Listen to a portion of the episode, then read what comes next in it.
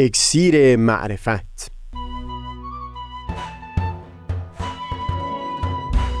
مروری بر مزامین کتاب ایقان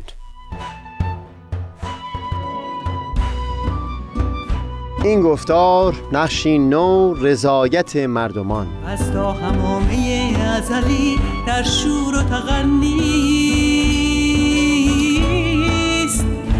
گوش قلب را از سروش او بی بحر مکن. از تا همامه ازلی در شور و تغنیست گوش قلب را از سروش او بی بهره مکن. گوش قلب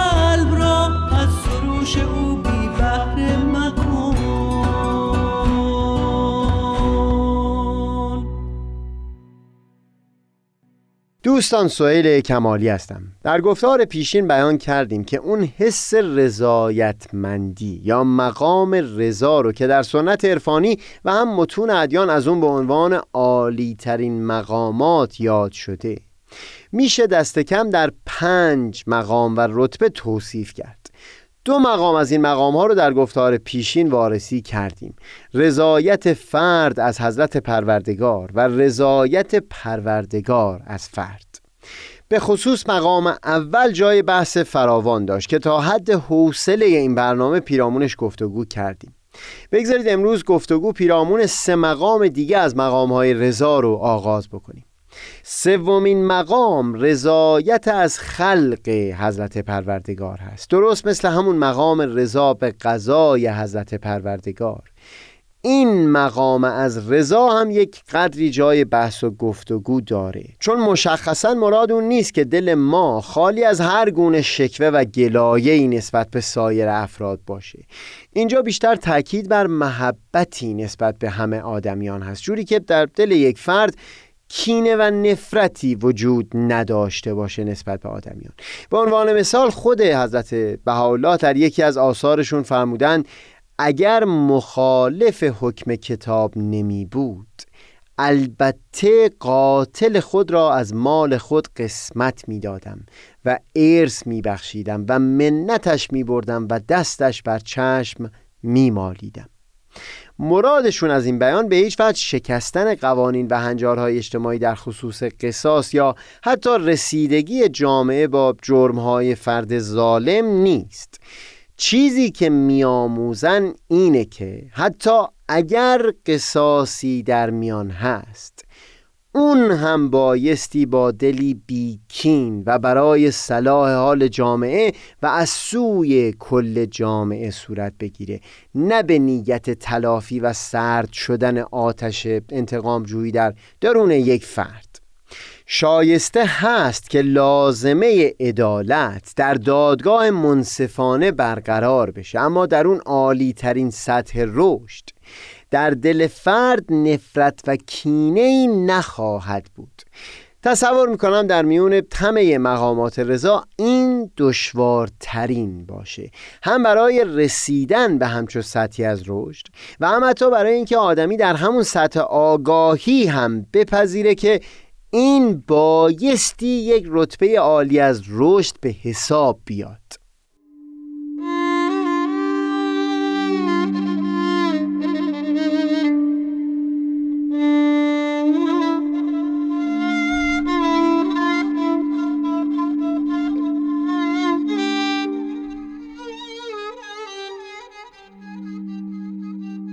برای اینکه بتونیم این مقام سوم از رضا رو دست کم در سطح آگاهی بپذیریم. یعنی این رو قبول بکنیم که همچو سطحی از رشد به حقیقت شایسته آدمی هست. خوب نگاهی بندازیم به تأکیدی که افراد صاحب نظر و خوشفکر در سازمانهای بین المللی دارند برای برخورد درست و انسانی با حاکمان و سردمداران ظالمی که در اثر انقلاب به دست مردم افتادند. این بحث در این یک دهه گذشته بعد از جریانات سیاسی موسوم به بهار عربی و به خصوص بعد از سقوط حکومت معمر قذافی در لیبی جدیتر پیگیری شد. مشخصا این نهادهای بین المللی به هیچ وجه انتظارشون عفو جرائم وحشتناک در گذشته اون حاکمان نبوده. نه میبایستی مجازات بشند. منتها سخنشون این بود که مجازات این افراد میبایستی در دادگاه های بیطرف به صورت عادلانه صورت بگیره. شواهدی که برای اثبات جرایم اونها در دست هست ارائه بشه. فرصت دفاع هم داشته باشن و در نهایت به طور عادلانه مجازات بشن. حضرت عبدالبها در بیانات خودشون که زیل عنوان مفاوضات گردآوری شده در یک جایش تفاوت بین قصاص با انتقام رو بیان می‌کردن. اینکه انتقام از سوی فرد یا برخی افراد صورت می‌گیره فقط برای اینکه دلشون از خشم و درد آرام بگیره. اما قصاص از سوی جامعه هست به اینکه همچو احساسهایی در اون باشه. پروازه که افراد بسیاری در جریان جنگ جهانی دوم زخمهای زیادی را از سوی اعضای حزب نازی متحمل شدند. حتی بعد از گذشت این همه سال در دسامبر 2022 یک زن 97 ساله آلمانی به جرم دست داشتن در کشتارهای حزب نازی در دادگاه محکوم شد. مقصودم اینه که خود مجازات زیر سوال نیست. اما کیفیت اون زیر سوال هست. اینکه نه خشم حاصل از نفرت و کینه شخصی بلکه جریان یک دادگاه عادلانه مسئول رسیدگی به اون جرم ها خواهد بود. شاید عالی ترین نمود این مقام سوم از رضا در همین توصیه باشه که این نهادها دارند.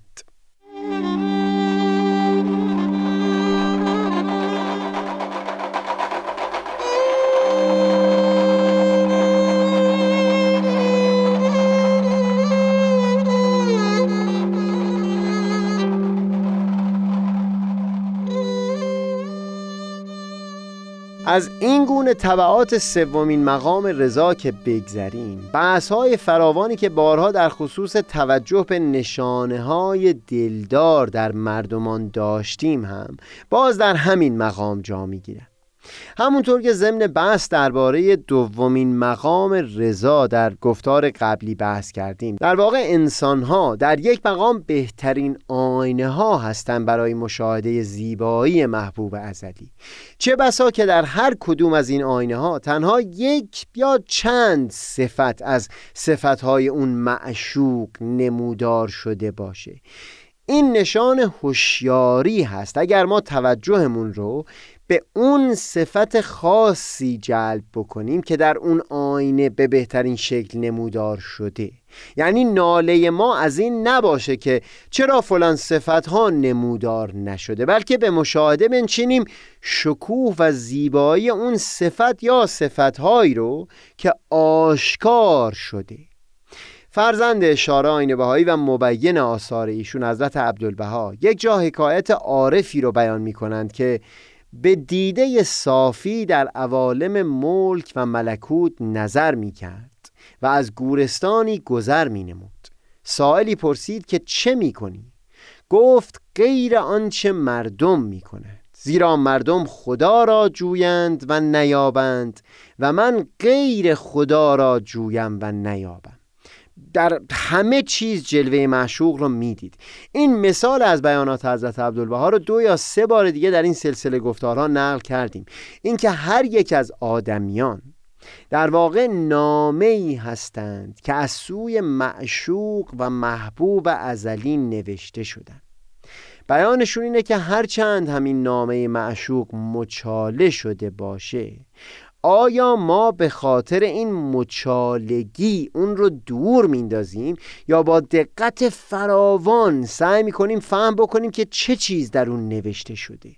یک همچو دیدگاهی سبب خواهد شد تا این سومین رتبه از مقامات رضا یعنی رضایت از خلق با آسودگی بیشتری در دل پدید بیاد.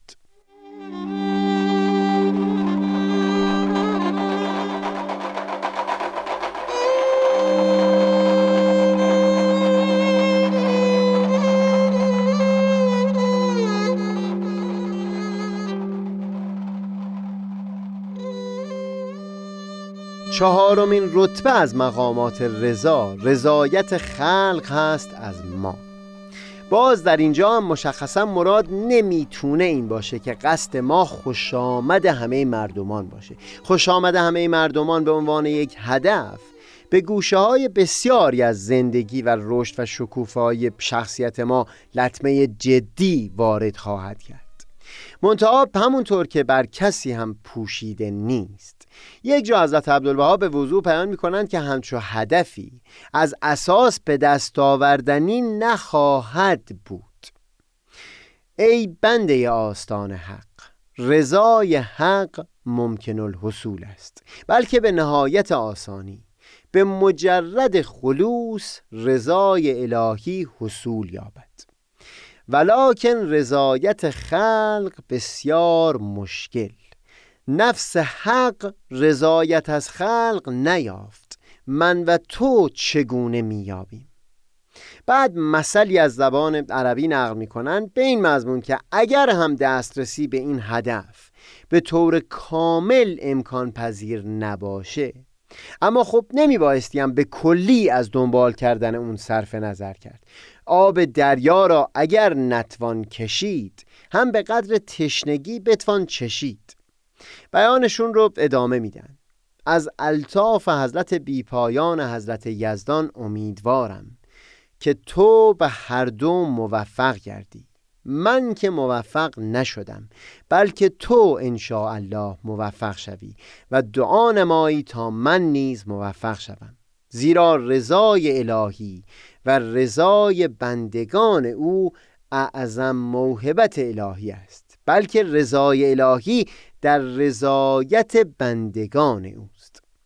خدایا من و این بنده را هر دو به این موهبت کبرا موفق فرما تا ما از کل راضی و کل از ما راضی. این جمله آخر بیان همون رتبه سوم و چهارم از مقامات رضا هست که در این گفتار مورد گفتگوی ما بوده. بگذارید این مقام چهارم یعنی رضایت خلق از خودمون رو یک قدری بیشتر وارسی بکنیم.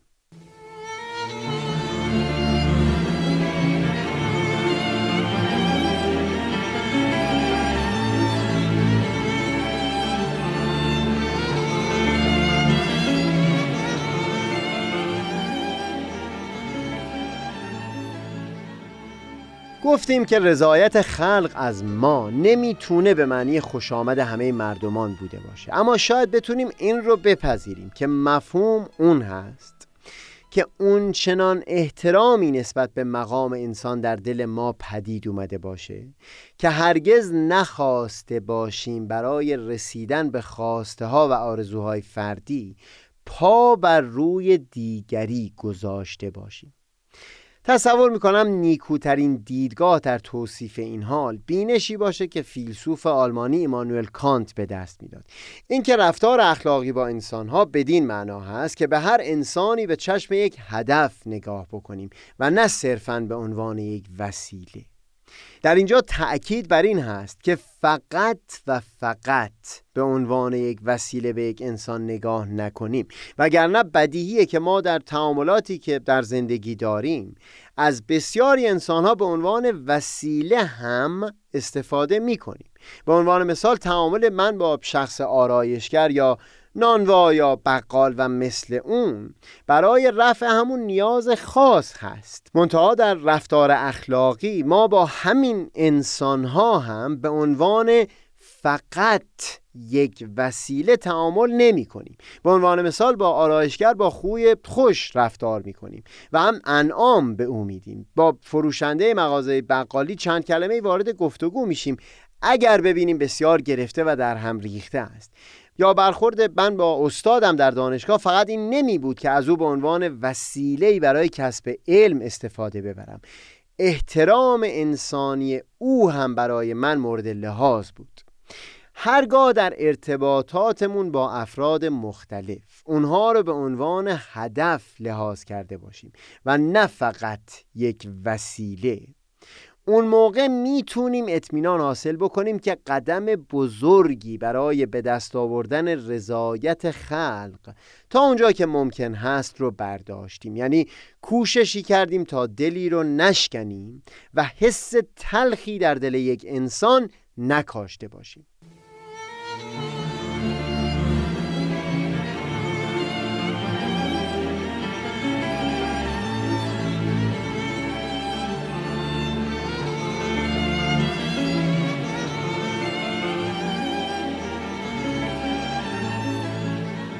به محبت خالص و عمیقی فکر بکنید که در دل دیگری نسبت به شما پدید اومده باشه و به حس زیبایی که یک همچو دوست داشتن خالصی در دلتون پدید میاره. شاید بد نباشه وقتی سخن از رضایت خلق از ما به میون میاد. یک همچون مفهومی از اون در ذهن مجسم بشه. دانشمند فقید بهایی ویلیام هاچر یک جا پکایتی را نقل می کرد گویا مربوط به یکی از سزارهای روم. گمان می‌کنم افسانه بوده باشه اما در هر حال نکته ای در اون نهفته است. سزار روم پول فراوانی از خزانه در اختیار وزیر قرار داد تا سطحی از رفاه مادی رو برای مردمان فلان منطقه فراهم بکنه. وزیر از اون پول استفاده برد و تونست چنین بکنه. بعدتر باز مبلغ کلانی رو در اختیارش قرار داد تا مردم اون منطقه رو وادار به ادای احترام بکنه. در بازه زمانی نه چندان طولانی وزیر موفق به این کار هم شد.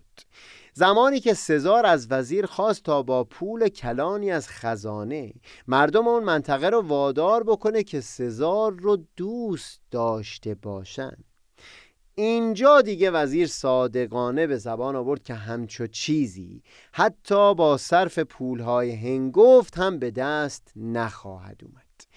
بله ادای احترام ظاهری سرفرود آوردن مردم و ستایش زبانی رو میشه با پول خریداری کرد. اما محبت خالصانه و عمیق رو نه. البته ویلیام آچر این داستان رو نقل می‌کرد برای اینکه نشون بده محبت یا عشق هدیه ای هست که در دل پدید میاد نه اینکه با حساب و کتاب بهشون رو به وجود آورد. اما در اینجا مقصود من این هست که به دست آوردن رضایت خلق رو میشه با همین مفهوم لحاظ کرد. یعنی اون محبت عمیق و خالصانه در دل افراد. اینکه از صمیم دل ما رو دوست بدارن. چقدر این احساس مسرت بخشه. این لازمش همون گونه برخورد با تک تک انسان ها به عنوان یک هدف هست و نه صرفا یک وسیله. بگذارید در گفتار بعد کمی صحبت در این باره رو ادامه بدیم و بعد گفتگو پیرامون آخرین مقام رضا یعنی تست رضایتمندی و خوشنودی فرد از خود خودش رو در گفتار بعد پی بگیریم.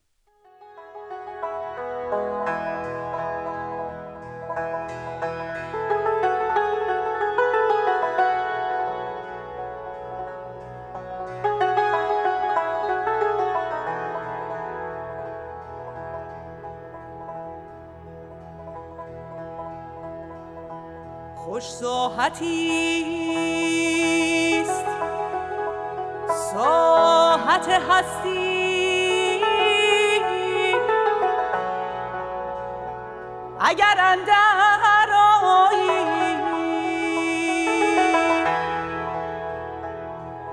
و نیکو بساتی است.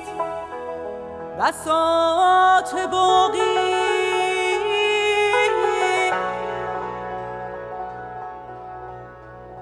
اگر از ملک فانی برتر خرامی.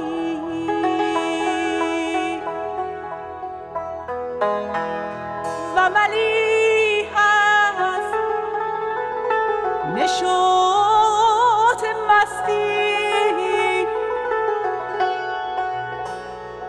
اگر سوغر معانی از ید غلام الهی